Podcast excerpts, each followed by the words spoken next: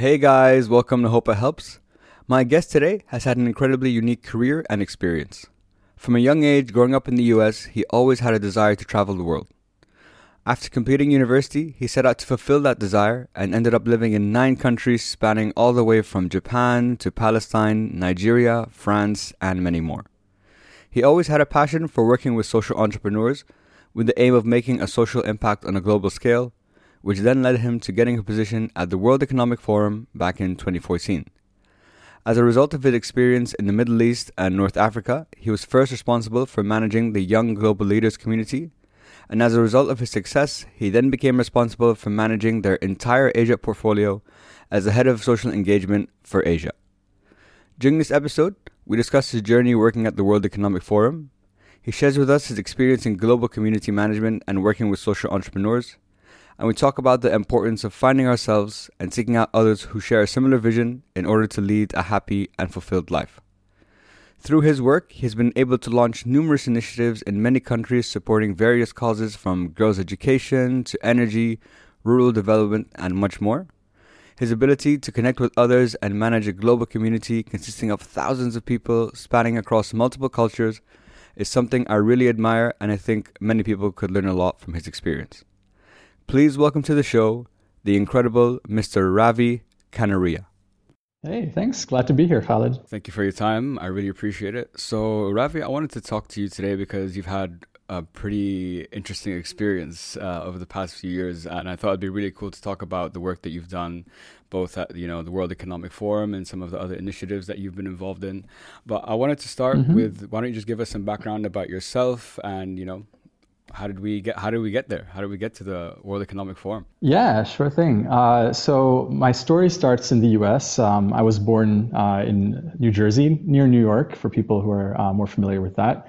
Um, my parents are both from india actually. Um, and so you know i have kind of a mix of eastern and western cultures uh, you know in me through my experiences growing up and everything um, but yeah, I basically grew up my whole life in the US in spite of having an international background. I never really traveled much uh, outside of the country except for to India, where I went twice uh, as a kid.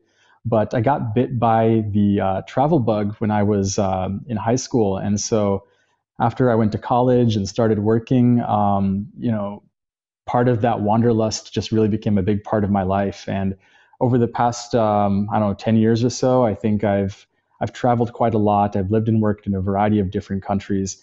And uh, today I find myself here uh, in Abu Dhabi. Uh, and that's kind of the, the short summary of sort of my, my journey, at least. And I'm sure we'll dig into other parts of it as we uh, proceed in the conversation. Yeah. Oh, that's really cool, man. So after, so is growing up, you didn't do so much traveling, and then after high school and when you, or after university, is when you're like, I want to take this chance, you know, travel the world, because I know you've lived in nine countries, you know, Japan, Tunisia, Palestine, Jordan, France. So you've like in a couple more. So you've you've been you've done well. I'll say you, you've done quite well. That's a good amount of countries, and where each so was each one. What was the reason that you traveled to them? Was it just you had a place in mind? You like it'd be cool to live there, or what? How did that? You know, how did you keep moving around from place to place? I mean, every single one was for like a different thing. Um, you know, most of them were for like jobs or uh, internships of some kind or another. A couple of them were for like university. Um, but yeah, really each one was for a very different thing. And it's just really funny how one experience, you know, leads to another. And that's kind of what happened. Um, but yeah, man, I've been very, very blessed. I remember as a kid, I wrote down like a wish list of like 10 things I want to accomplish in my life before I die. And one of them was to travel to at least six countries in the world. And you know just gives you a sense about like at that time how that was like you know un- unobtainable for me or yeah, like, yeah. that was a very like difficult goal. But um but yeah no i've been very blessed in my life um you know to have had the opportunities that i've had and to to learn about you know this amazing planet that we live in. Yeah, man. No, it's really, really cool to have all those experiences and experience so many different cultures and to not because visiting a place is one thing. You can go like, oh, I had a nice holiday there, but when you live there, that's when you kind of get an understanding of what's that culture about, how are the people, what's the background, and like what's the mindset behind all of it. Yeah, I couldn't agree more. 100%. And so when you were growing up, was were you always inv- like passionate about like social entrepreneurship? Is that something that you've always wanted to do? Because I know that's been primarily your work for the last you know couple of years. So walk us through you know how did you get into social yeah. entrepreneurship?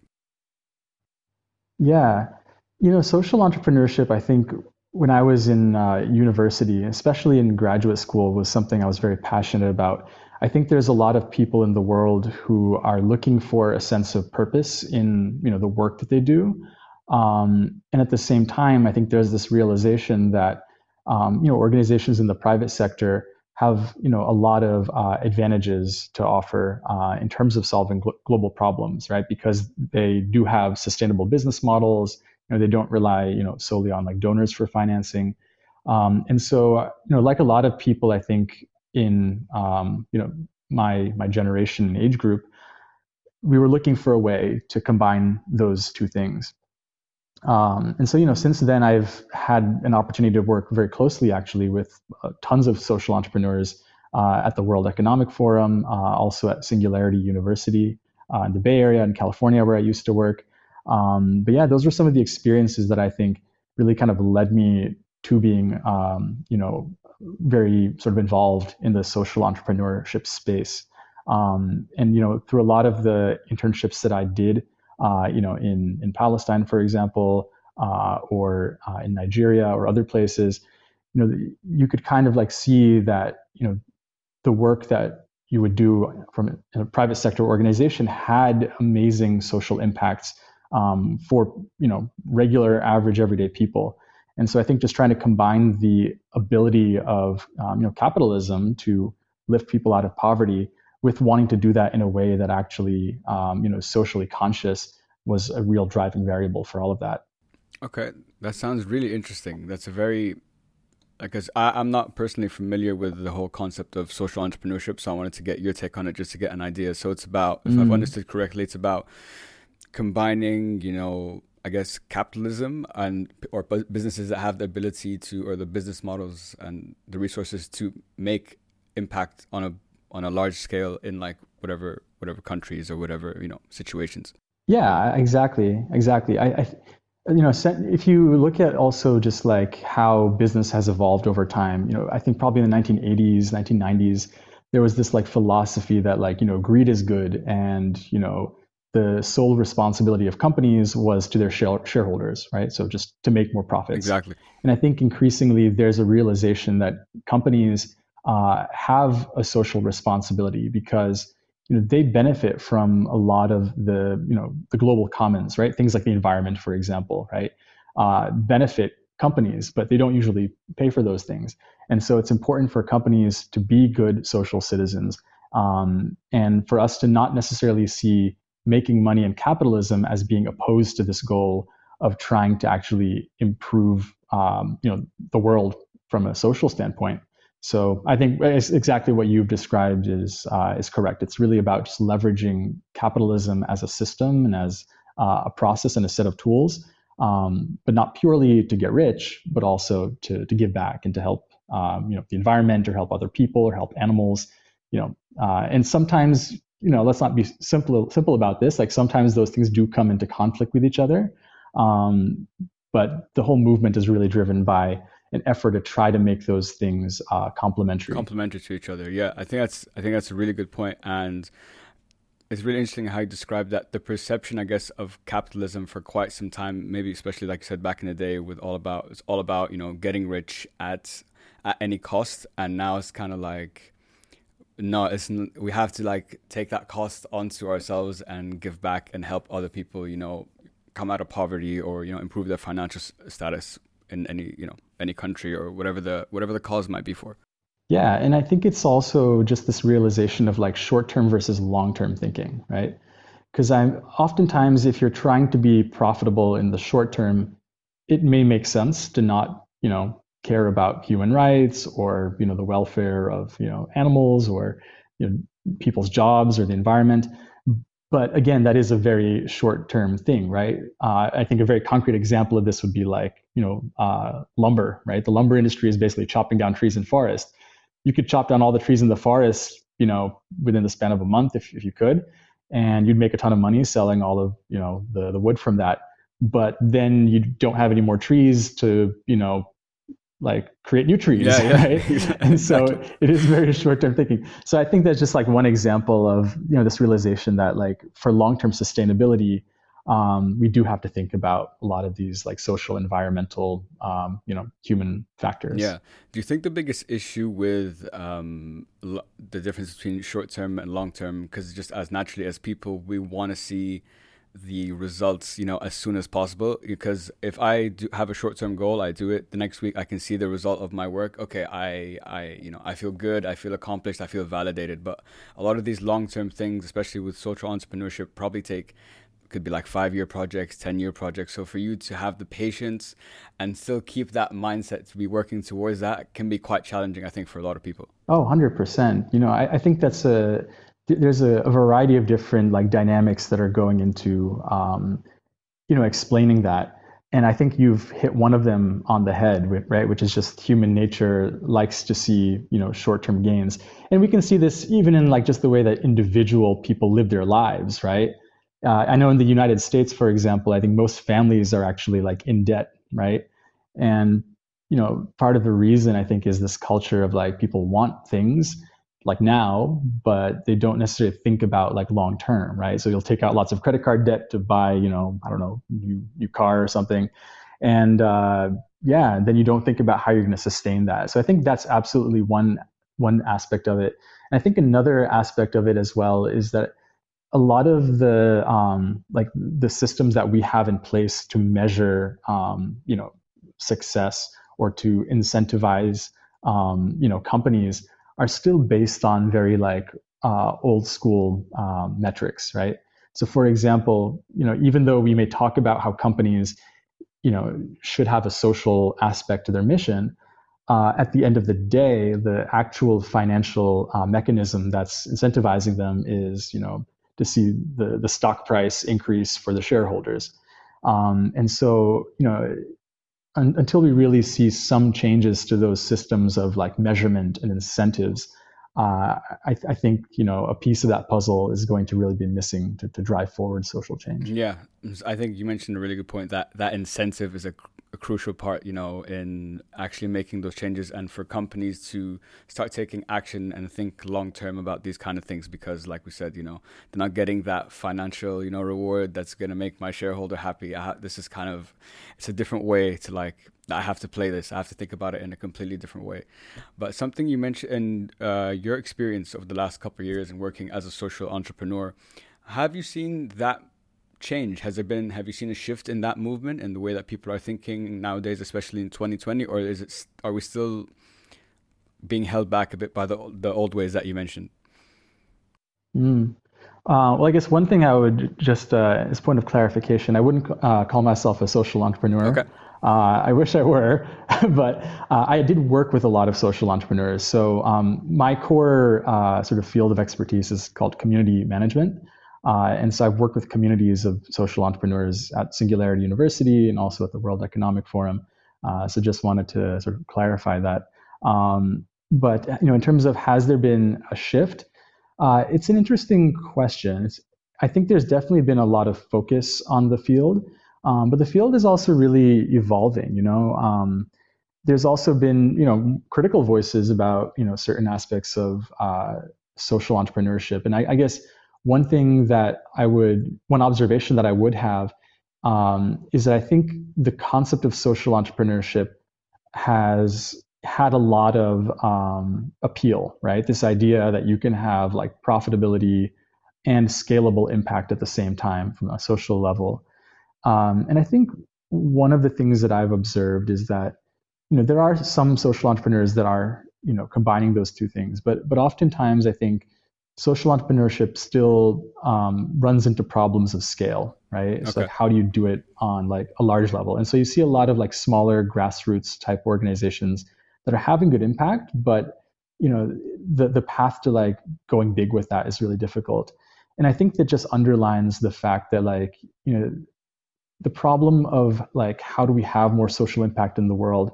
Um, it's not the solution is not um, based on just one uh, sort of you know uh, idea. And so we do still actually need like regular private sector businesses to be involved, right? If you, if you look at, um, you know, like China, for example, China pulled like 40 million people out of poverty over the span of like a couple of decades. And they didn't necessarily do it with social entrepreneurship, right? They did it with like regular entrepreneurship and just like regular private sector development.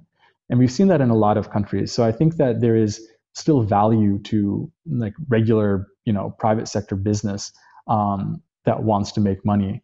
I think what you now see is that there is kind of like a middle ground, right? It's not only about like private sector development and it's not only about social entrepreneurship, but there's this kind of in between of social entrepreneurship, okay. which is basically people within large companies trying to do things within their big business, right? Whether it's Coca-Cola or Procter and Gamble or any one of these big guys, but doing something within your existing large multinational corporation to have a social impact and to do things in a better way. Yeah. Coming to your point about, because uh, you spoke about a couple of uh, companies or social entrepreneurs who actually are being able to like make a change, but it's on a small scale. They're not being able to like scale that to have a larger impact on like you know a country, for example. Is the issue that there's it's a lack of support for them to get to that scale, or is there just too many barriers that you know from and it, like like we're talking about, this is not a it's not a one idea kind of thing. It's a complex issue. It's you know there's not a one solution mm. that's going to solve this thing. So, what are the some of the things that you think are blocking you know uh, the small ones from actually being able to scale to make a large change? Yeah, uh, I think one of the biggest variables is financing, um, because if you think about you know, financing is kind of like the oil for a company, right? Like it keeps, it greases the wheels, it keeps it running, it gives it one of the key resources it needs to actually grow. Um, and when it comes to social uh, businesses, you know, the profit margins or like the business case is not, it's usually not as like attractive as like a regular private sector company. And again, I'm simplifying a little bit, right? There's there's private sector companies that also are not like great investments. yeah. So I'm not saying private sector companies are like unilaterally great, but I think a lot of times, like with social um, businesses, they their aim is to make some profit, but you know it's not going to be a huge profit to the point where it's attractive for um, you know an investor to make money. And so I think it again comes down to like the incentive issue, right? So if you're a social business and your primary business case or your primary case to an investor to give you their money is based is based on um, you know a not losing their capital, but you know trading off not making so much money because you care about the social impact. If that's kind of the the reason for investing, um, you're asking the investor basically to um, you know uh, there's an opportunity cost, right? That they're not earning more money with that capital they might be seeing you know more kids are educated or you know sanitation and you know certain areas improving um, but they have to make that choice that trade-off. And so i think that is one of the variables that um, you know hinders scale is just like the pool of people sadly who are willing to trade making money for like social gain is not as high as the number of people who are willing to put their capital into projects where they can grow their money at a faster rate. Yeah, and get a return. So the cause or the cause of these businesses outweighs the desire for profit. Like like you said, they do want to make. It's not that they don't want to make money, but from an investor perspective, if I invest, let's say a hundred thousand now, but you're not making that much profit, it's going to take me what five, ten years to get that hundred, maybe my just my money back without my on top that I'm looking for to get from an investment. That's right. That's right. And again, like, you know, I, am talking in generalities. Sure, I'm sure. sure. there is some social business out there that has fantastic profit margins. But I think for a lot of them, this is kind of the the struggle, right? Yeah. Is that there is still somehow this trade off between social impact and uh, profitability. Yeah. I wanted to come on to because uh, you mentioned you were the director of community management at Singularity, but that's also the work that you were doing actually at the World Economic Forum too. So, and that's something I'm really, really curious about. So, why don't you take us through the journey of how did you get to the World Economic Forum and how was that experience, and we can take it from there. Yeah, sure. Um, so I, I went to the World Economic Forum in 2014. Um, you know, I got there through a typical standard recruitment process, but I, I guess like what was um, what was sort of the connecting point for me is that a lot of the experiences I had had, uh, especially in the Middle East and North Africa region, um, were really helpful because the position that I initially um, uh, worked in there had to do with uh, managing a community of leaders called the Young Global Leaders um, in the Middle East, North Africa, and then also in uh, South Asia. So a lot of the experience that I had in, in this region, uh, plus the fact that I was somewhat familiar with you know South Asian culture as my family's from there, I think it really sort of helped me to um, you know be successful uh, in that position. But yeah, basically, I went to the World Economic Forum uh, 2014. Uh, I was there for three and a half years, and so over the course of my time there, um, I did a variety of different things. So from a regional perspective, I eventually um, sort of shifted from the Middle East and uh, South Asia to working on our um, uh, overall Asia portfolio, so uh, including East Asia and Southeast Asia. And then in terms of the community management side, initially I was managing the uh, Young Global Leaders community. Yeah, so uh, over time I ended up uh, working on our Asia portfolio as well. Um, I also worked with three different communities um, over the course of my career. So initially I was working for the Young Global Leaders community, um, and that's a community of um, leaders who are generally between like 30 to 40 years old uh, when they're selected. Um, but the other really interesting attribute is like these are also people who at that age are also like CEOs or ministers or you know presidents. So they're kind of like your C-suite, like senior level um, leaders in different organizations, but in their 30s, which is you know typically you find people who are in their 60s in, in, in those types of exactly. positions. Um, so I worked with the young global leaders, and then over time, I uh, also worked with the Schwab Foundation, uh, which is a community of social entrepreneurs, uh, and also um, a final community called the Global Shapers community. Uh, the Global Shapers is basically um, younger people who are between like 20 to 30 years old. So these are like young, up and coming, um, you know, change makers. Um, they're set up in like a network of um, chapters called hubs uh, in different cities around the world, and their mission is to do um, projects together on a local level to have some kind of a social impact. Okay, that's really interesting that the young global leaders were in that age range. Age range, sorry, because in my mind I'm like, oh, young, so I'm like, these guys are 18 to 25, like that. That was in my head. I'm like 30 to 40. I'm like, I'm about to be 30, bro. I'm not that young. okay, that's really cool. So uh, I also saw that you were part of the um, like that you're also involved in the global glo- global leadership uh, fellow program. So what was what was that all yeah. about? Because I saw you participated in it and got a couple of degrees yeah. from that as well. So what's that and what was it? What's the yeah. aim of that program? Uh, so it's a really, really cool program, super special life experience, one of the most amazing things I've ever had uh, the opportunity to be a part of. Basically, uh, it's a, a program that's sponsored by the World Economic Forum uh, that includes um, like professional development and executive education uh, at a variety of different universities. So it, it was like part and parcel of like the the job at the World Economic Forum. So basically, every year we would spend around six weeks uh, in different countries, different universities. Um, and the theme that we were learning about was global leadership. So we had some modules that were talking about, you know, uh, team dynamics and you know how how you sort of, um, yeah, how to really understand team dynamics and you know employ different skills to manage team dynamics. Um, there were other sessions that were um, more kind of uh, inward focused, so more about like purpose and kind of your personal mission. And then we had other ones that were focusing on things like um, you know persuasion or um, you know the role of technology and leadership. So it was really kind of like a holistic um, education uh, in global leadership.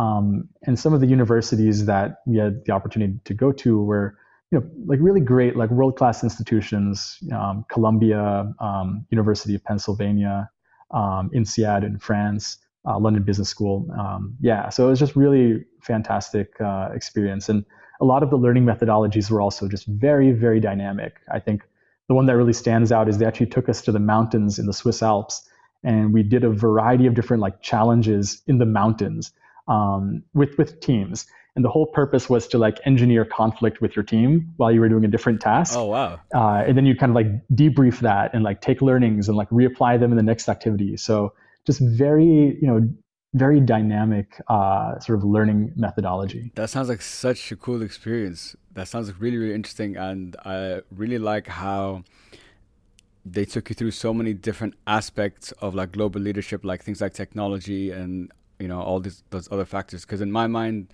you know, I guess global leadership and leadership are two different things or are they the same thing? I'm not I'm not sure. What do you think? Yeah, I mean, I think a lot of elements of leadership, whether globally or um, you know domestically, are, are still the same. I think with global leadership, maybe the additional element you want to think about is kind of like intercultural leadership, yeah, right? Yeah. And so um, I think one, one, of the best examples of this was we had a, a module uh, in, in China at the China Europe uh, International Business School, uh, which is in Shanghai.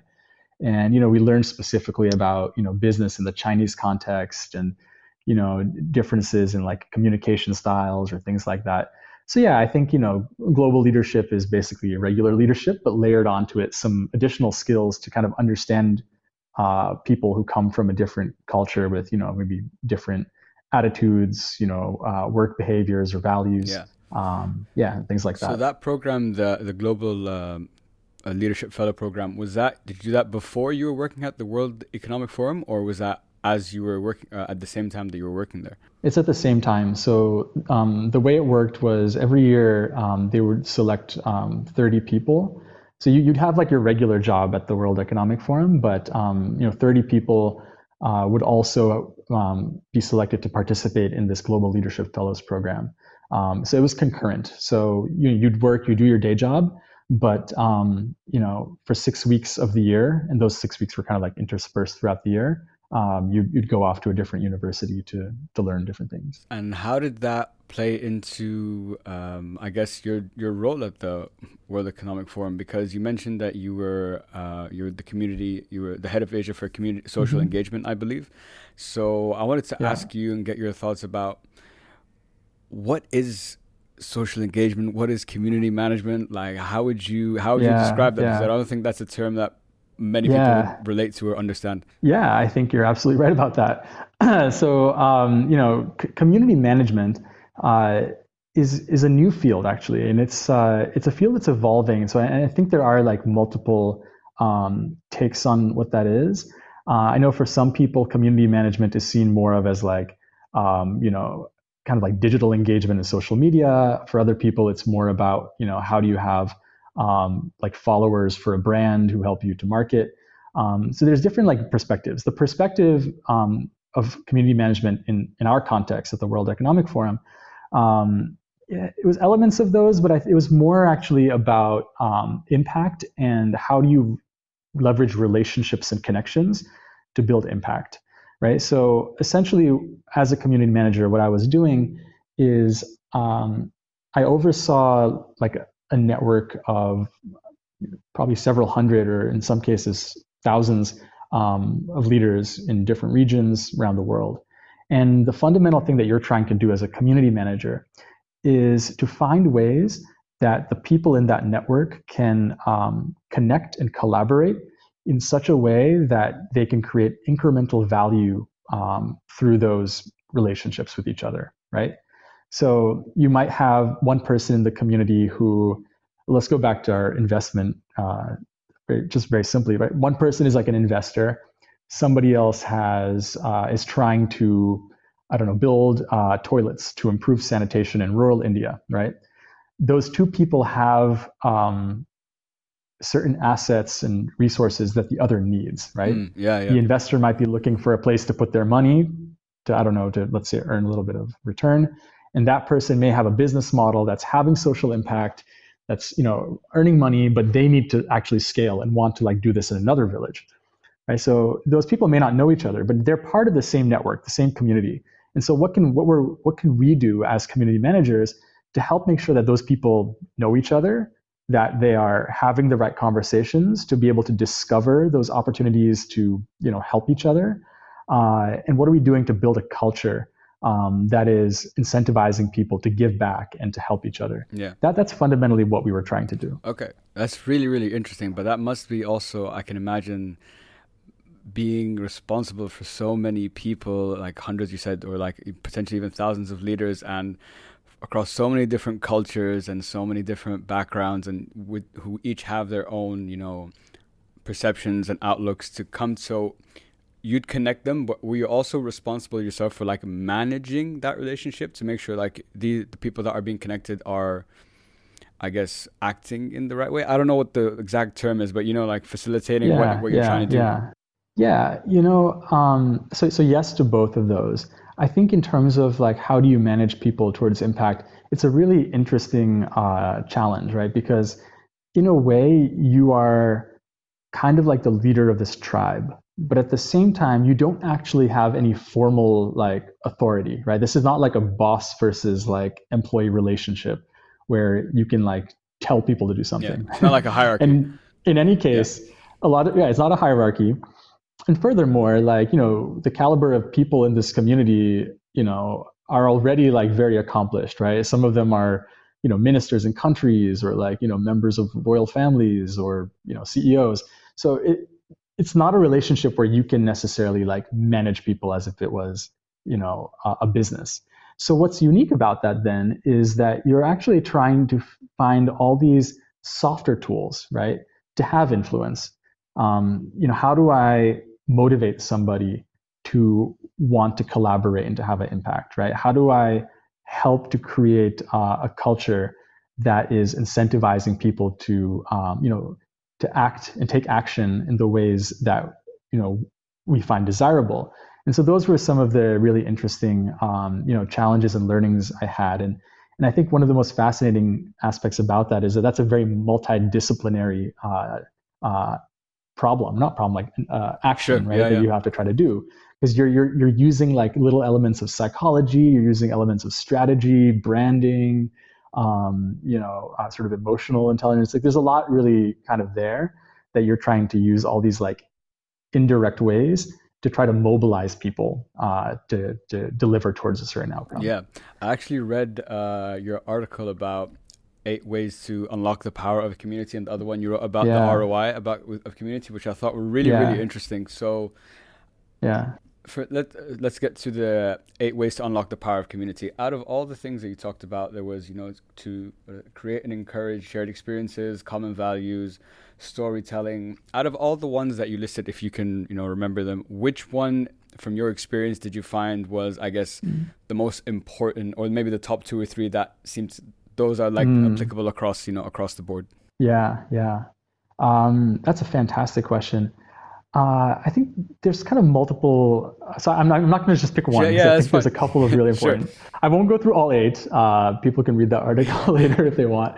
But I think the sort of like the, the core foundational aspect of it is to have shared purpose, right? Okay. Um, shared purpose and I would say shared values, right? The purpose is about having kind of like common goal And the values is about having um, you know a shared set of um, sort of behaviors um, uh, you know philosophy that's kind of guiding us towards that purpose right? So that's kind of the core. I think once the core is in place um, the other stuff is a little bit easier to do right? Um, and so i think the second element that i would say is really powerful uh, is um, sort of the shared experience. Um, you know, you'll often find that people are bonded the most strongly when they go through something challenging together and they overcome it together, right? And sometimes that happens kind of like naturally. Um, you know, you could think of the example of like uh, like immigrants, actually, right? Like anybody who's been an immigrant has probably you know gone through a lot of hardship, you know, starting over again in life in a different place that they don't know, and they're overcoming all these challenges of figuring things out and so, you know, a lot of immigrants, especially when they're from the same community, um, you know, are very closely kind of bonded through that shared experience.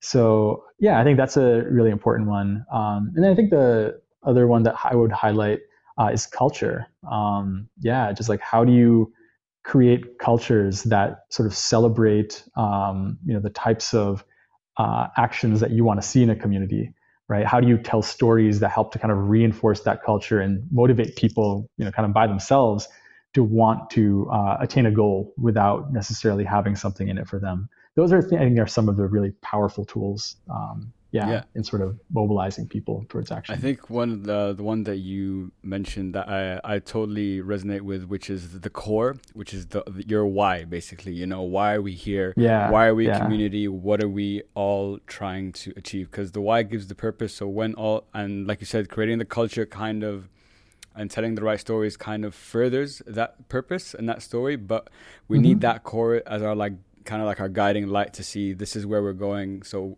if anytime we do a go off balance, which happens, this is life, we know why we're here and we know what we're doing, so we can come back to it and you know move forward. Yeah, hundred percent, hundred percent. And you know, it's interesting as, since we're here in the UAE. Like, I think the UAE actually does a really interesting and great job of this, right? Right. So if you talk about that core of like the purpose and values, right? I think it was last year the theme was all about kind of tolerance, right? Uh, like interreligious pluralism and all of that, right? And so they're kind of like building these like really strong set of like values. And then there's this whole like branding campaign around like make it happen is kind of like the new slogan, right? And so that's kind of trying to build a culture, right? Of like, you know, this is a place where like, you know, we can do anything. We can, you know, make, you know, dreams come true. And so it's interesting. And it's really what's, I think, just so fascinating about this discipline is that it applies like in anything you do, right? You can be a country trying to build a sense of like patriotism, you know, in your citizenry.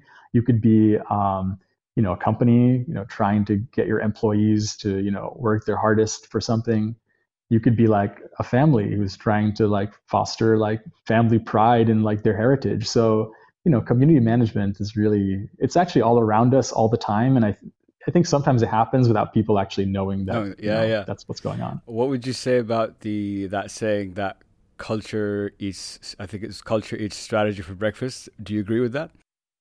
Yeah yeah 100% there have been studies on this. Actually google did a study a few years ago to find out what makes the perfect team. And uh, what they found, so they had like one team where uh, I think the team was like very organized, like they had like you know uh, clear strategies in place, but like the team didn't really like share a lot of common values.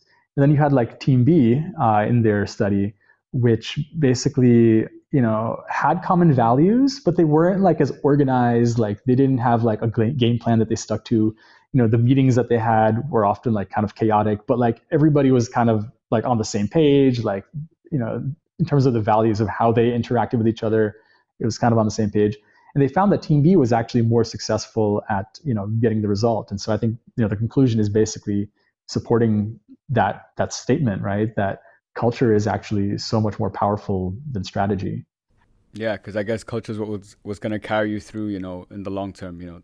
And that coming back to what you yeah. said about shared values and shared purpose you know that's always going to outbe strategy absolutely. yeah. And and you know something else about that um, you know strategy as anybody who's been like a venture capitalist or who's been an entrepreneur will, will tell you you know strategy sometimes changes right you have like business plans for example but the business plan almost never like it's almost never exactly um, you know what you do in reality because like things change right or you learn stuff along the way. And so, you know, that's where culture kind of comes in, right? Because culture is is not about like following a fixed set of like rules, right, or a fixed plan. It's about how do you adapt when you know circumstances change, right? How do you react to new information? And that's why you know culture is really uh, the key. Yeah, no, I totally agree. I wanted to come back to uh, your the community management part because I was asking myself, I was trying to figure out, I'm like, what's the biggest challenge that people typically face when you're building a community? Is it the cultural differences? Is it not having a clear, you know, vision and purpose? Because mm. you could start something, but how do you how do you set it up so this is something that's going to last and have a lasting in- mm. impact, you know, on whatever the initiative that you're trying to accomplish? Yeah, I think I think the key thing is vision, right? And like goals, like what are we trying to accomplish? I always say that there's a there's actually a difference between uh, a network and a community, right? So a network is okay. A group of people that you know are they're part of some you know uh, they're part of some like group, uh, but they don't necessarily have like a common goal or objective, right? Community is basically like when a network is layered with um, you know a common vision, common purpose, uh, connections between the members, uh, and values that's really when you get uh, a community. Um, and so I think that's really an important, um, yeah, an, an, important distinction, um, yeah, between those two things. Yeah, I've actually never heard someone put it in that way before, but you're so right about the difference between a network and a community because I think sometimes you can think they're the same thing, but based on what you're saying is that I feel with the community, there's a not just a shared value, there's also an emotional attachment to it. You know, because you could, mm. like, for example, like a LinkedIn network is a network of people that you know or that you have connections with, but doesn't, you're not part of a community. Those net, those net, that yeah. network is not part, it's not a community for you. It's a different thing. Yeah, a hundred percent. Um, you know, I think a good measure of like when you actually have a functional community is like, can you ask or do you feel comfortable asking other people in the community for help, right? So you probably have like a lot of LinkedIn connections. You know, some of them might be like people that you actually know, right? You went to college with them or you work with them. And let's say you're applying for a job, like you will feel comfortable pinging that person and say, hey, like I'm applying for a job at this company. I see you have a contact. Can you help me with the intro? And then there's other, probably other people on your LinkedIn network that you maybe never know, like they somehow added you and you accepted. um. But like, because they seem like they worked at a cool company, but you don't know who they are, right? And you you reach out to that person, you probably are not gonna, you know, uh, hear back. So yeah, I think that's a really, you know, great example yeah. of like the difference between the two. Yeah, yeah.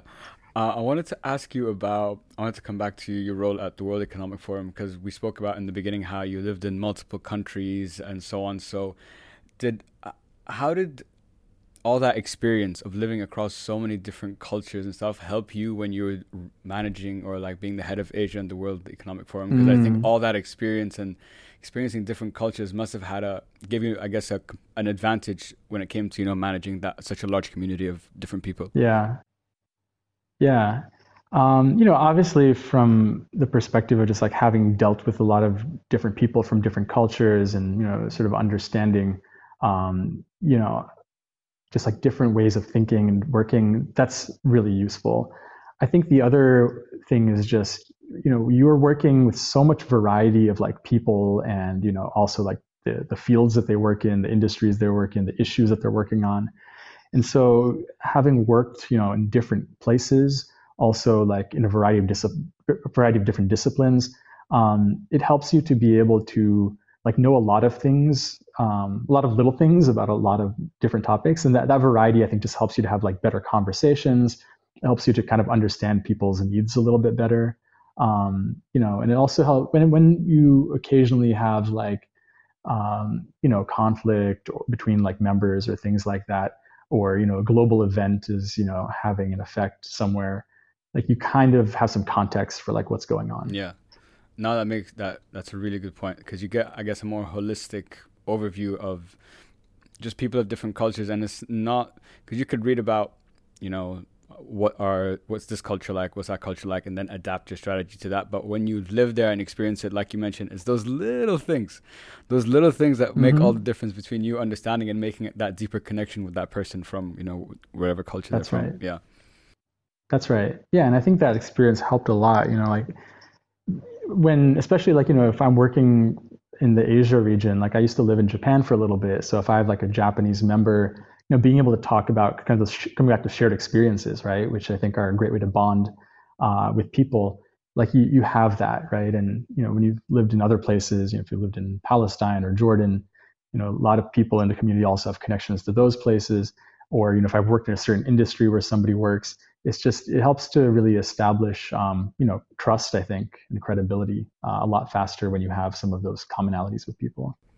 So, do you believe that shared experiences are, I guess, crucial in building trust across large communities? Is that what the key would be, or are there other aspects that might, you know, need to be taken into consideration? There's a lot of things, but I mean, shared experiences I think is a pretty big one. I wouldn't, I wouldn't say that you know, in the absence of that, like it's not possible. But you know, just from personal experience, I think that is like one of the strongest ones and sometimes you know that happens like organically right? Like you may have two members that i don't know they they're both like let's say they're both uh, entrepreneurs who failed in a previous business right? So they'll bond because they have that shared experience. Other times as a community manager that shared experience is a lot less obvious or you know maybe it doesn't necessarily exist. And so you're trying to actually create you know opportunities for that to emerge right? And that can be something as simple as um, you know a conference where you have some really unique experiences that people go through together, yeah. right? Um, another really great one is we used to have an annual um, like cross country ski marathon in, at the World Economic Forum. A lot of our community members would take part, right? And you could have somebody who was working in cryptocurrency in Mongolia and somebody who worked at like a healthcare, you know, nonprofit organization, totally different people. Yeah, yeah. Uh, but by going through like you know that ski marathon together, at the end of it, they're like you know super tight. So you know we also can like do things like that, right, to create like memorable experiences for people that they otherwise would not have had. Uh, and those type of things you know bond people. Yeah. No i think that's a that's a really really good point that shared experiences like when you when and using that example i think puts it into perspective that looking back you might have come to that event we don't know each other completely different backgrounds completely different experiences but after we go through that together now we have a shared memory and a, hopefully a positive memory yeah. and that's what's going to I could, I guess, start the relationship, and that's what will carry it forward. Hundred percent. And you know, I think another like strategy I found really useful um, in sort of creating um, trust has been like creating ways that uh, incentivize people to be vulnerable, right? Um, so, for example, the the Global Leadership Fellows program that I was a part of, we had these little coaching groups um, uh, with other people who are part of the program. And I remember the first coaching group, it was like me and four or five other people. And most of them i like i knew who they were but like i didn't really know them that well. Like i didn't like i, I knew their job i knew their name i knew what they looked like.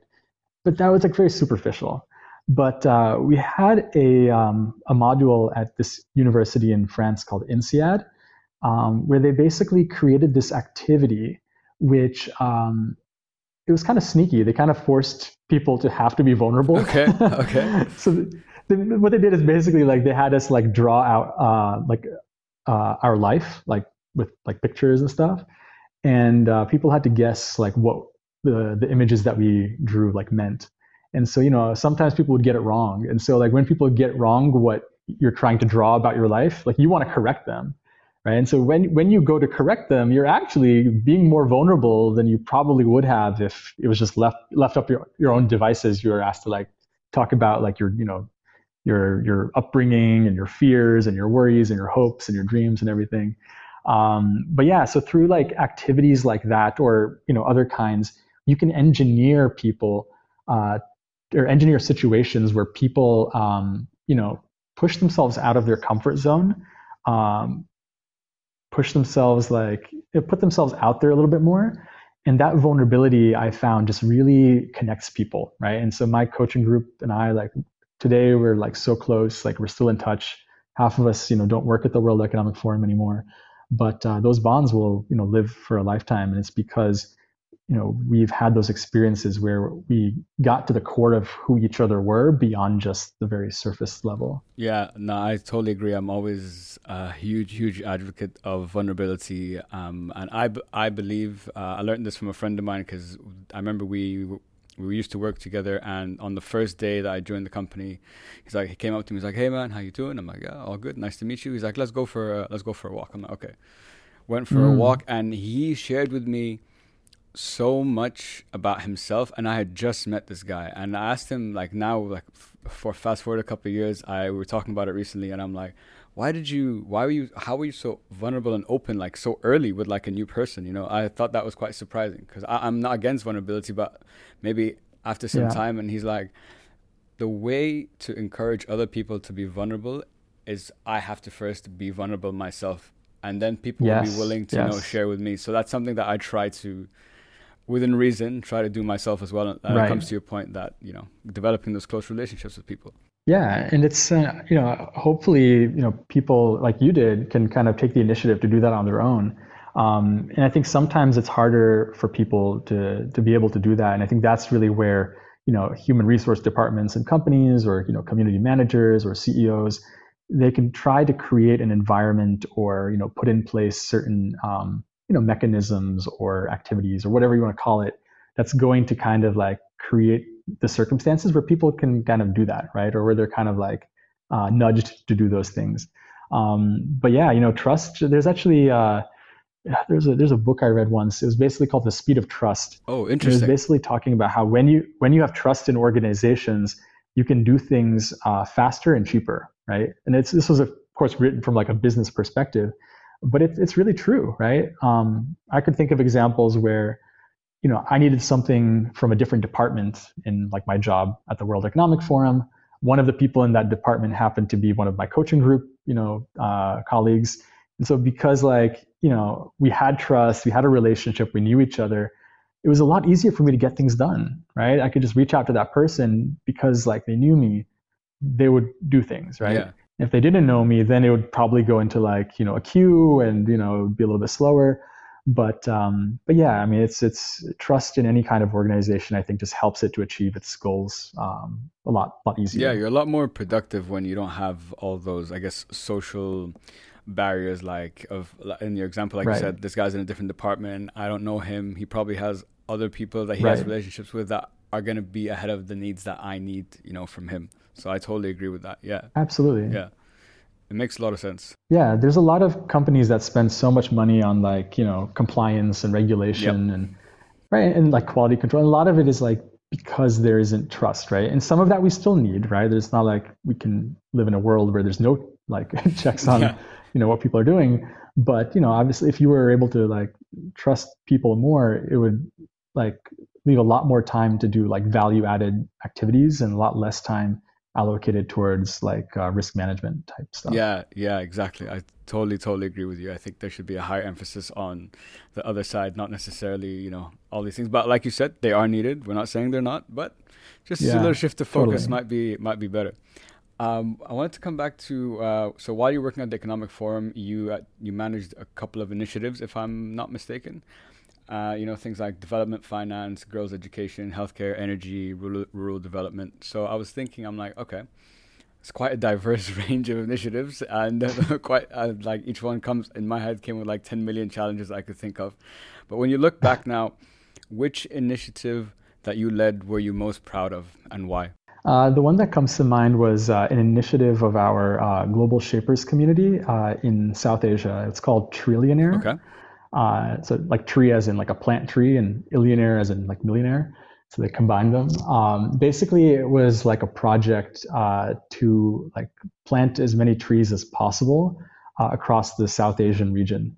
And so we had, I think, almost every single chapter within the region was participating and um, you know basically it was very simple the mission was to like plant trees in your local community uh, and we kind of made a little competition out of it uh, so like every every month we would kind of like see you know which chapter has planted the most and then we'd have like a session where people could kind of share best practices or challenges or ideas to help each other. So it was competitive but also like collaborative.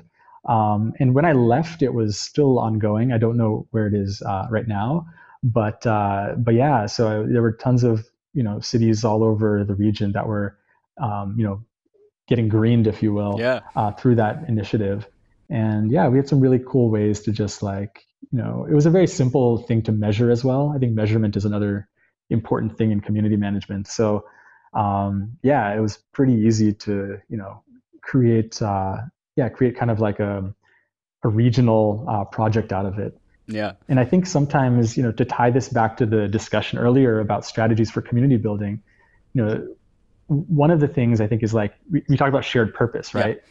And so you're giving all these different like chapters, which all have like different situations locally, um, you know, different cultures, different, you know, situations. You're still giving them this like shared purpose to work towards.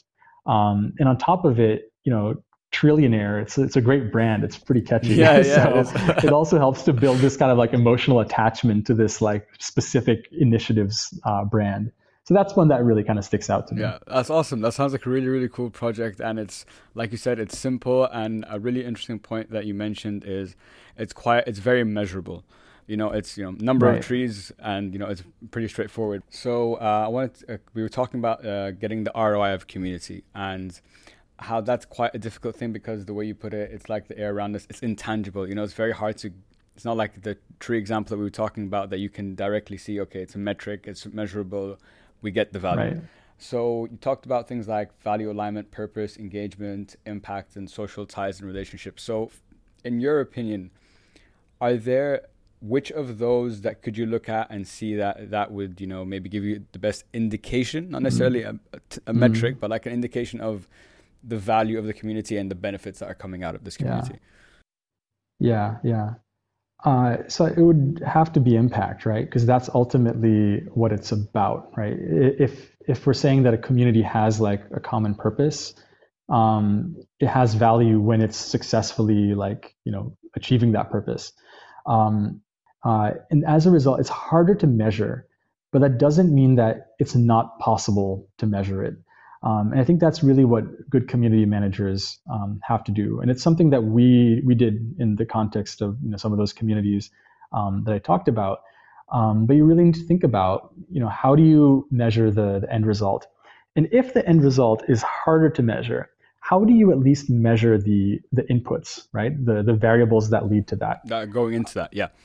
Exactly right. So, for example, um, you know, actually, uh, the World Economic Forum generally, like their kind of model of change is a little bit more indirect, right? It's not the type of organization where everything is, you know, it's it's not like they're making, you know, hammers or widgets of some kind or another. So oftentimes, like the impact is, um, you know, advocacy. It's about, you know, putting items on the agenda for, you know, different, you know, decision makers. Those type of things take a very long time to see the impact. But what you can do is you can measure the uh, inputs, right? So to make this very like concrete, like if we're talking about a community that has a very um, you know abstract end goal, how can you measure um, values, right? You could at least find out if people know what the values are, right? If values are understood, that's kind of a first stage of um, you know people actually like exhibiting them, right? It's not perfect, yeah, yeah, but like that's something very easy, easy that you can measure in terms of like uh, relationships and connections, right? You can easily, um, you know, measure how many people any given individual in the group knows, right? Um, and then there's actually within uh, there's a field called like social network analysis. So it's not talking about like Instagram, Facebook, not that, but like network in terms like a group of people who are connected to each other. Um, and there's a variety of different like metrics that you can use to measure the health of that um, that community or that network of people. Um, so you can look at. I, am not going to go into depth here. There's there's some metrics called like uh, eigenvector score, or density, or connectedness. So these are things that you can also put like numbers to to understand like how well the community is like bonded uh, to each other. Mm. Right, and then you might be able to easily men- like measure the number of times that people meet in that community. Right, if it's a chapter-based community, how often are they having chapter meetings? Um, mm-hmm. If they're meant to do like local projects, like how many local projects are they doing? What is the length of any given project, right? Um, you know, how, and also you can. The final way that's really helpful is asking like members of the community themselves for feedback, right? So it may be like difficult to know if like the chapter is having an impact, but you could ask that question to the 20 members of the chapter, right? And like you can have them rank it on like a scale of one to five or something. And obviously it's subjective but you know the more people that you ask the more like statistically um, you know useful it is. And so if you have like 20 people who are saying that the chapter is you know rated five out of five that's the highest it's doing great. If it's like a two out of five there's a problem. So there's a lot of ways you know if, if you can't measure the end result because it just takes a long time for it to happen or it's a softer thing measure at least the inputs that go into um, into getting us there. Yeah, I think that's a really that's a really good way to like me- like put, try to get an idea of you know the value of a community and the, the health of a community as right. well. And I love the point that you mentioned at the end about just ask the people in the community what's the feedback because yeah. that's you're you're getting probably the purest representation or Absolutely. idea from the people that are in it and trying to make that said impact in the community. So you probably don't have a better resource than those people. Absolutely, hundred percent. Yeah, and I noticed on some of the projects uh, that you uh, managed, you uh, implemented something or something that you use, and it seems to use it on a lot of your big projects is design thinking, and mm, I don't know yeah. what that is. I don't know what design okay. thinking is. So could you ex- walk us through what is design thinking? And it seems to be quite useful for managing large scale projects. I, don't know. That's the impression I got. But maybe you could just fill us all in on what is design thinking and why is it so useful. Yeah. Design thinking is, uh, it, first of all, design thinking can be used in anything. It can be used in big things. It can be used in small things. It can be used in trying to solve like you know um, like personal problems or like you know national problems. Uh, but what it basically is is it's it's a process um, a process to uh, solve problems in sort of novel ways, right? In different ways. Um, so the design thinking process has like a couple of parts to it. Um, the first is uh, called observation. So this is really about like understanding a problem and understanding it from uh, a place of like deep listening and empathy, uh, and trying to really like scratch below the surface and understand what's at the core of a, of a problem, right? Um, you know, oftentimes when you, you know, talk to people and you're you know trying to solve something, what you may hear is on the surface may not actually be what's like below the surface, right? And so that's really observation is. It's about trying to gather information. Um, now, the, the second part of it is really around like ideating, right? And so oftentimes when people try to solve a problem, there's a lot of um, like blocks that they have to solving that problem. Um, assumptions, I think, are a really big one, right?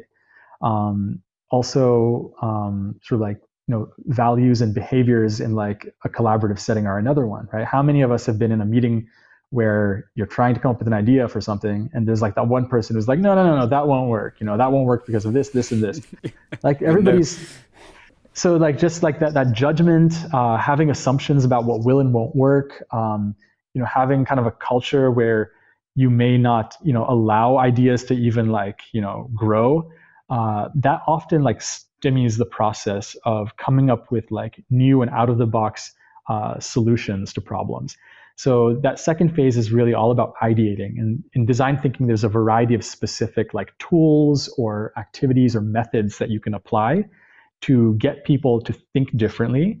Uh, and it's not only for people who are like, you know, creative. You can be not creative, but like learn some of these skills um, by applying some of these tools. Um, the third part of it would be prototyping. So a big part of design thinking is about trying things in small, uh, small ways and learning a, uh, along the way and then refining your approach, right? So, like, I think sometimes traditionally when you're doing a project, you invest a lot of time, you work for a month, you roll out what you think is like the perfect product, and then it goes to market and people don't like it, right? Uh, sure. As opposed to that, design thinking is about, okay, let's just like create one small feature. Let's have people try it. Let's get their feedback. You know, they may like certain things, we'll keep it they may not like certain things. And so we'll iterate that, right? And so it's this constant iteration in small steps um, to lower the cost of like failure, okay? And also just to get the overall quality of the idea well, like to be, to be better.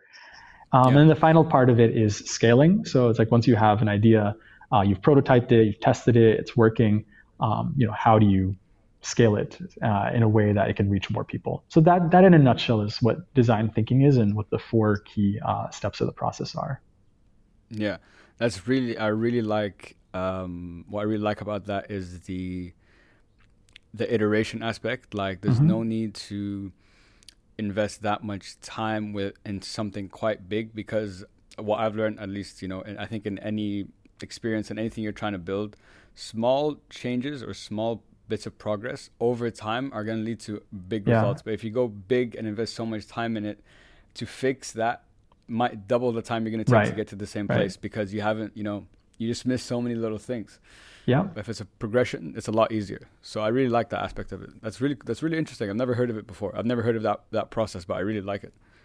Yeah, I found it to be really transformational in like in the work I've done in so many different things um, you know, whether it was like designing a conference or, um, you know, trying to come up with like, uh, like an end of class celebration or like anything like, you know, trying to improve a process in your company.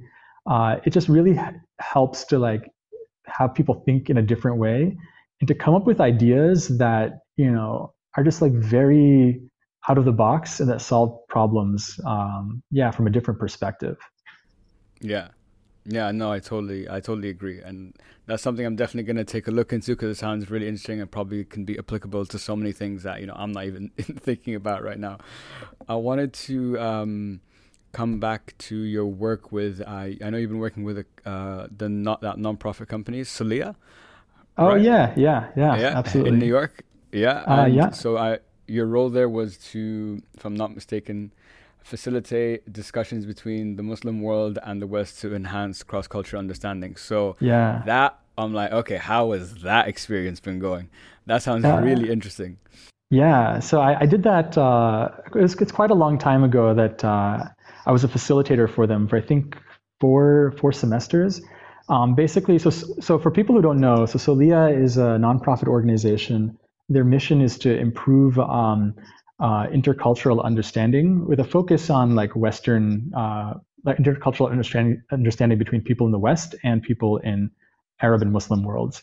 Um, there are people from Europe and you know Indonesia and stuff that also take part, but the primary focus is uh, West versus uh, Arab and Muslim worlds, which I know are not the same thing, but uh, that's that's kind of what they're trying to do.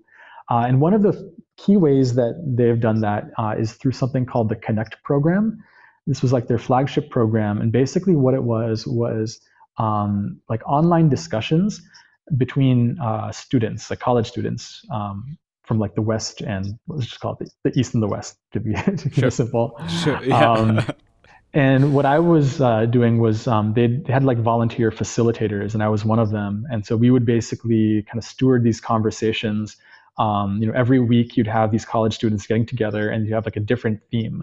And sometimes the theme could be like um, social issues, like women's rights, right, or like you know uh, religious diversity. Other weeks it could be like a political topic, right? So it could be like the war in Iraq or the Israeli-Palestinian conflict, um, you know, or something else. Um, and so basically, the idea was to help these college students to meet people from a different culture, different country, um, and to discuss openly like these topics so that you could foster better uh, understanding uh, between the two sides. And hopefully these students you know would have conversations with people in their friends community their families. And so you know hopefully that um, you know tolerance and awareness and respect for people from you know the other other uh, students' countries is something that would you know kind of spread in uh, each student's respective society so that's basically what we were trying to do um, but yeah, it was a great experience, very rewarding working with young people. Um, some of them I've had the opportunity to meet in real life, um, you know, during the course of my travels. Um, but yeah, it's been a it's a fantastic uh, program and a fantastic organization.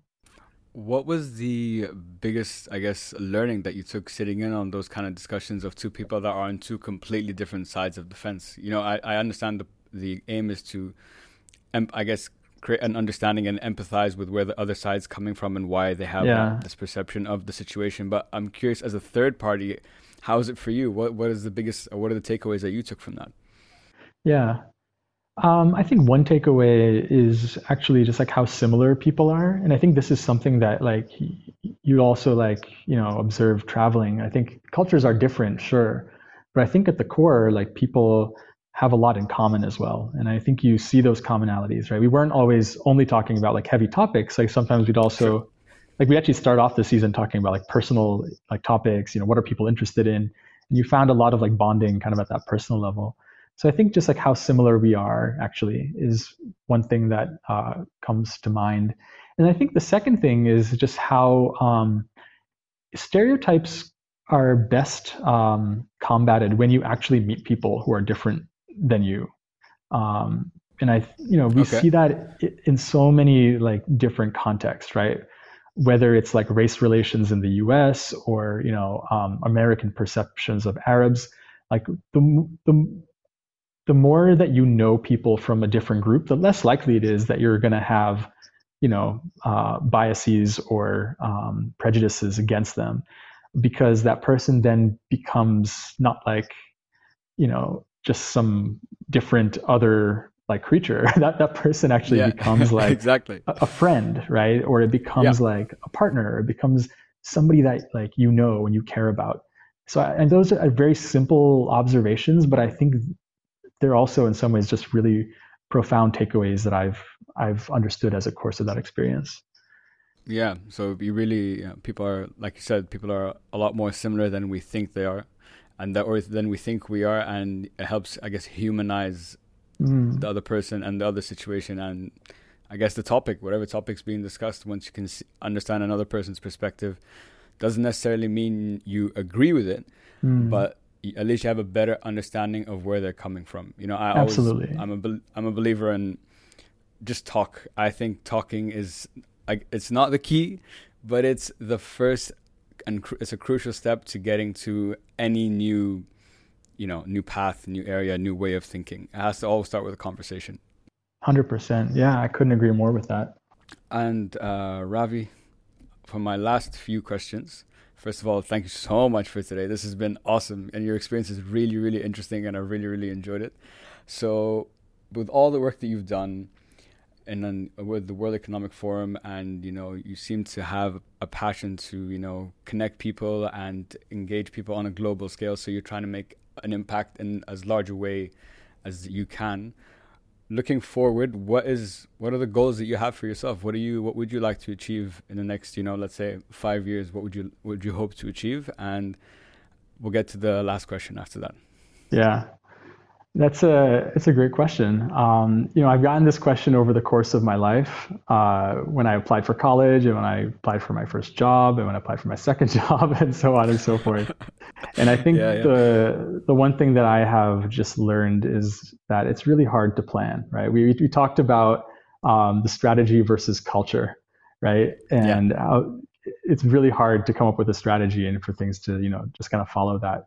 So to tell you the truth, I, I, I don't know. Uh, I think I know what kind of guides me in terms of my values. Um, you know, I'm passionate about uh, the potential of building communities. I'm passionate about helping people to collaborate. Uh, I'm actually also really passionate about technology, which is uh, something else that I've uh, had the opportunity to work on in the past, um, and about you know having uh, a social impact. And so I hope in the next five years that those core elements of my goals will continue to, to be a part of my story. Um, but whether that takes me to, I don't know, to Mongolia or to Botswana or staying here in Abu Dhabi, I don't know. Like that, that we're gonna we're gonna see. But all I know is that it's gonna be uh, an exciting uh, journey, and yeah, I'm just really looking forward to where where that journey is gonna go. Yeah, that's awesome. And you know, saying I don't know is probably the most honest answer people can can give sometimes. And it's okay to not know, but like you said, as long as you're working or gonna like working in what you want to achieve in the world and the impact that you want to make and the values that you have, as long as you have that, the rest is just, you know, we'll see what happens, you know. And yeah. a lot of times, like you said, plans a lot of times don't necessarily work out the way we expected them to. Yeah, and I think that's what keeps life interesting. I think if you have those, yeah, I think this is maybe just like good reflections for people who may be thinking about like their long-term goals. Like it's it's less important to know like the position that you're going to get or or you know like try to achieve. Um, I think it's more important to know like who you are and what you care about. And I think if you don't lose sight of that, you're going to be okay. You're going to be in a good place. No, I totally, totally agree it's all about and because uh, from this book I read, it's all about identity-based goals, not a means-based goal. At the end of the yeah. day, that's what will keep you, you know, moving in that direction. And my last question for you, Ravi, is what's the message that you'd like people to take home with you today? Hmm, that's a great question. Um, you know, I think it, it's actually it would be my my last one, right? Is just to really like know who you are. I think the world is fascinating. There are so many different things that you can do. Um, I know that we've talked quite a lot about like community in this particular discussion. So I think I think the maybe just two things that I would share is just like number one, like really think about what you want uh, in this life. And I think the second would be um, to really focus on building relationships. Um, community is a part of like what you know every human being is going to experience in this life. And i think a large part of like how happy and fulfilled people are going to be is to a know who they are and then seek out other people with whom you share some of those um, values and visions. Um, and as long as you're spending time cultivating that and maintaining those relationships i think you're setting yourself up for um, a happy life. Yeah so know yourself, find out what you want, and develop and create and seek out the relationships with people who share that with you. And yeah. you should be in a pretty good place. Definitely. Awesome. Ravi, thank you so so much for your time, man. I've loved this conversation, and I really learned a lot and from your experience, and you have a very unique perspective on you know community and so on. So I really really appreciate it. And to everyone listening, guys, thank you so much. Uh, it's been great. I hope you learned something from this conversation. Really appreciate it. And as always, hope it helps. Peace.